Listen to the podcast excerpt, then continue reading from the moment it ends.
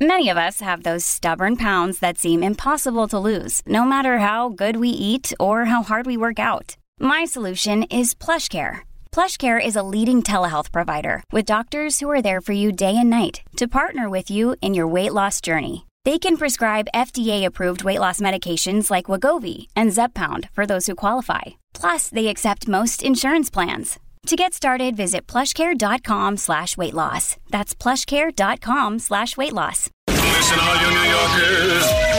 You Taxi. Okay, man, we're looking around. This is the 77 WABC minicast. Closer to home, of course, we had 10 people arrested last night during the wee hours. Uh, one police officer hurt with the demonstrations that took place in Staten Island. I know they were taking place because my phone went off in the middle of the night. Curtis Sliwa sent me a um, a, a video of what was going on there, and Curtis, thank you for that. Curtis is here right now. Uh, even as the hearings were going on this afternoon in Eagle Pass, Texas, for up to four thousand immigrants were just walking, illegal immigrants walking right into the country. That walk took hours. There's no end in sight. That's on top of 2,100. This is a part of Texas where Joe Biden removed the wall that uh, tr- the Trump administration had put up. There's no blocking them. There is no end in sight to the number of illegal immigrants coming into the country. It is estimated now on top of the 7 million that have come into America, that another 1 million might be expected by the time the year ends. Curtis, what took place on Staten Island last night? You were there. The mayor is already saying that he's not going to let bullies, and I don't know who exactly he's referring to, get in the way of the city doing its job and providing what it needs to provide for these people. What happened? Well, you know, he's talking about me, the leader of the rebels, because the lawyers do their things. They go into court. They try to get temporary restraining orders to stop these migrant centers from operating. The politicians, they testify. We have the uh, council leader for the Republicans, Joe Borelli, was at the House today testifying against this invasion and the fact that it's destroying New York City, destroying New York State. And we have a mayor who basically says, no mas, no mas, I can't do anything. And then when you rise up and you protest First Amendment right of free speech, which we've exercised all over the city, James, and in Staten Island, he views us as political enemies. He brings out the drones. They had 300 police officers out there. That's like a military siege of an area because they were trying to sneak in uh, 12 illegal aliens on a bus into a senior citizen home that they had just recently emptied, emptied out of 200 seniors, many from the greatest generation, the last, a 95 year old widow whose husband fought in World War II. And they were told, find your own place to live. We're making room for the illegal aliens. And the moment that the neighbors saw the bus coming, because they knew at any moment the bus might come, they left their homes. They surrounded the bus. They told the uh, illegals, go back to Manhattan. They'll give you hotel rooms. There's nothing to do out here. We don't want you.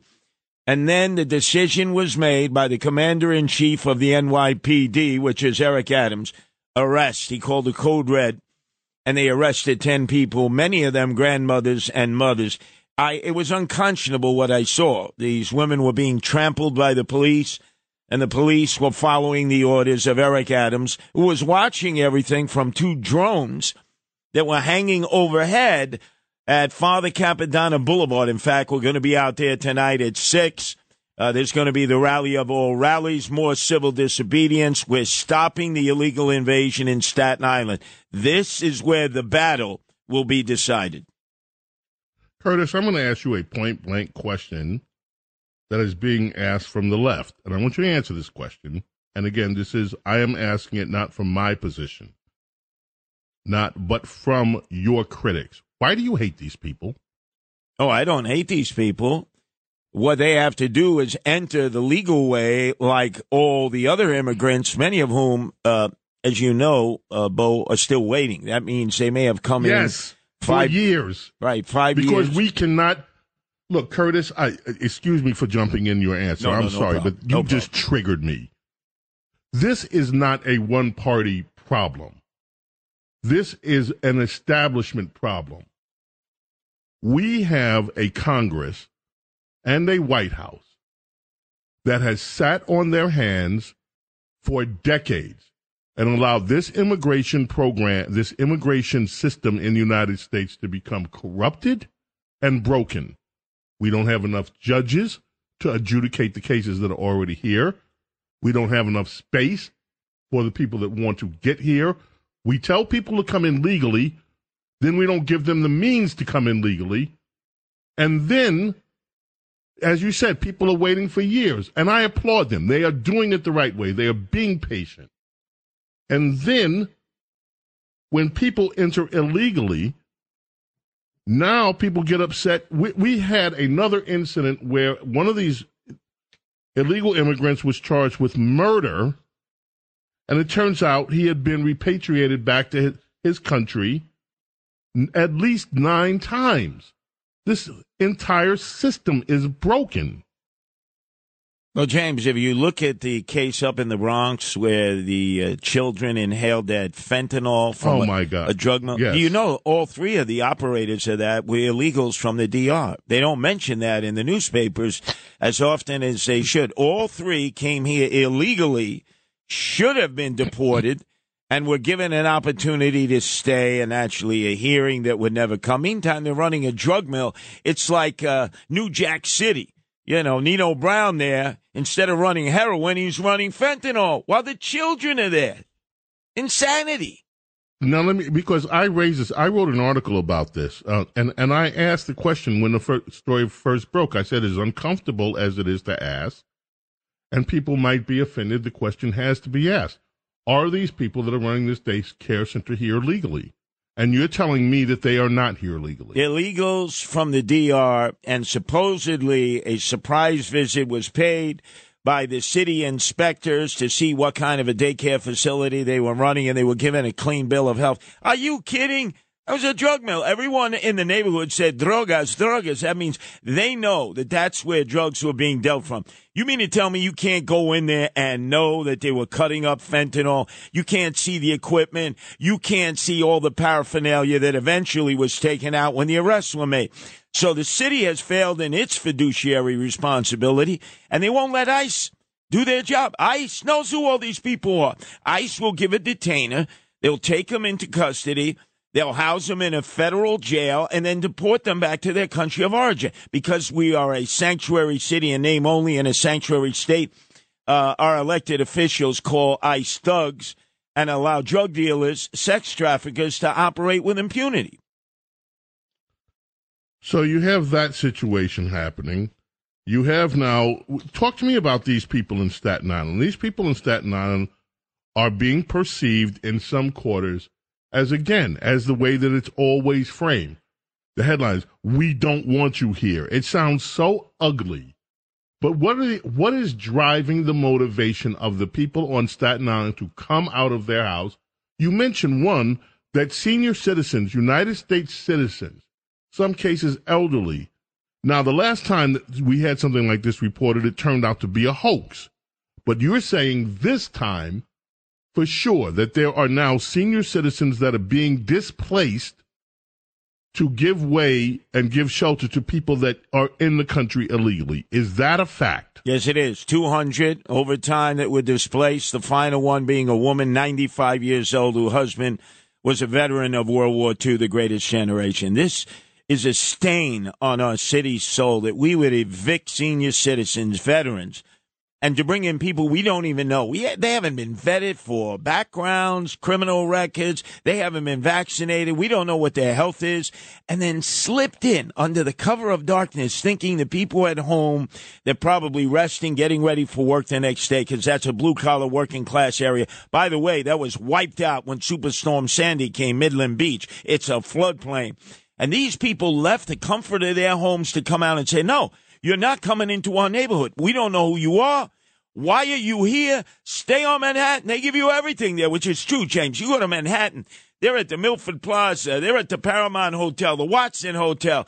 They they're smoking uh, weed, they're drinking cerveza, they don't have a curfew, they're uh, driving motorbikes, Vespas, they don't have to show registration licenses. They're living the great life. Why the hell would you want to come out to Staten Island where there's no work, nothing to do, nowhere to go, but getting yourself in trouble? And these people are protecting their neighborhood. And if you think that's ugly or anybody else, you watch how ugly it's going to get. Because the ugly person is Eric Adams, who encouraged these people to come into our city and offered them everything that black, uh, African American, homeless, emotionally disturbed, those with drug problems and alcohol problems never get. In fact, James, if you were down on your luck, you would have to be in a shelter by 10 o'clock at night as an American. If you happen to be an illegal alien, there's no curfew. You can run the streets. You can get arrested. You tell the cops I'm an asylum seeker. They cut you loose. Who wouldn't want to come to America, especially New York City, with those conditions where you're treated better than a veteran who served us in wartime or peacetime? And they're mostly African Americans that are getting screwed by their mayor, who happens to be an African American. The uh, the children that are attending schools now, it has been widely reported that children, not just New York City children, but children across the country where lockdowns occurred, are performing below expectations and below their grade level because of the lockdowns. Now you have people that come in that are bringing children that are, have legal right to come into the schools, unvaccinated, I might add American children cannot go to school in New York. You're told, and, and people lost their jobs. Many of the nurses, and, and I feel so bad for the nurses and the doctors and the people that stood with, before it was known what was really happening with COVID, these people risked their lives to help save New Yorkers. And yet, Mayor Adams and the city and Governor Hochul all okay these people being fired, losing their livelihood because they refuse, in some cases, to get a vaccination that wasn't tested, that was fast tracked. And so some of them refused for medical reasons or for religious reasons. They were fired and they were told, you can't come back. American children are told you cannot go to the public schools that your parents pay for you to go unless you follow the rules and you get this vaccine that some people find offensive to their particular circumstance. Yet, now we have the spectacle of people bringing co- children into the country illegally, and I am not, I'm not targeting these children. But these children without vaccinations are allowed to go to New York City schools where American citizens cannot go to the schools unless they're vaccinated, and no one cares. How in the world is any of this right? No, it's wrong. It's uh, it's the most hypocritical thing imaginable. But you're assuming, James Golden, that these children are there with their parents or with guardians. Many of these children came over on their own, and all of a sudden, Curtis. Yesterday, the New York Times, of all places, had a story about how these migrant children are being piped into uh, meet some of the biggest countries. The New York Times mentioned Perdue and Tyson Foods. That we have migrant children working there. Yep. You have any number of people who have been worried about these migrant children being sex trafficked around the country because nobody is keeping a tr- track of them. How is any of this? How is any of this right? Well, give you an example. I'm out working with uh, Hispanics in Corona, Elmhurst, Jackson Heights. That's an area you know well. You grew up uh, not too far away. They have open brothels now, sex trafficking by pimps and sex traffickers who are bringing in underage women and boys selling their bodies in the open. They're not hiding behind a closed door. Out in the streets, the police do nothing, and Eric Adams has done absolutely jack diddly squat nothing. We are becoming Viceland, and you're going to see a lot of the illegal aliens are going to be uh, basically drafted, recruited, and brought in to these activities, selling weed in illegal weed shops, selling their bodies.